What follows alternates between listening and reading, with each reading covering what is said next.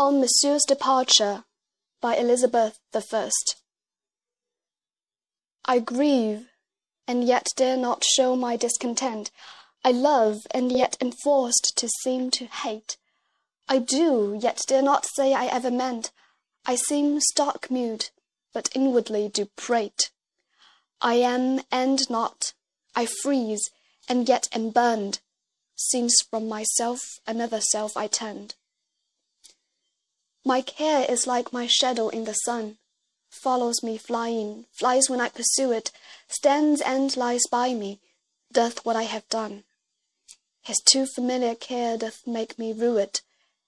No means I find to rid him from my breast, till by the end of things it be suppressed. Some gentler passion slide into my mind, for I am soft and made of melting snow, or be more cruel, love, and so be kind.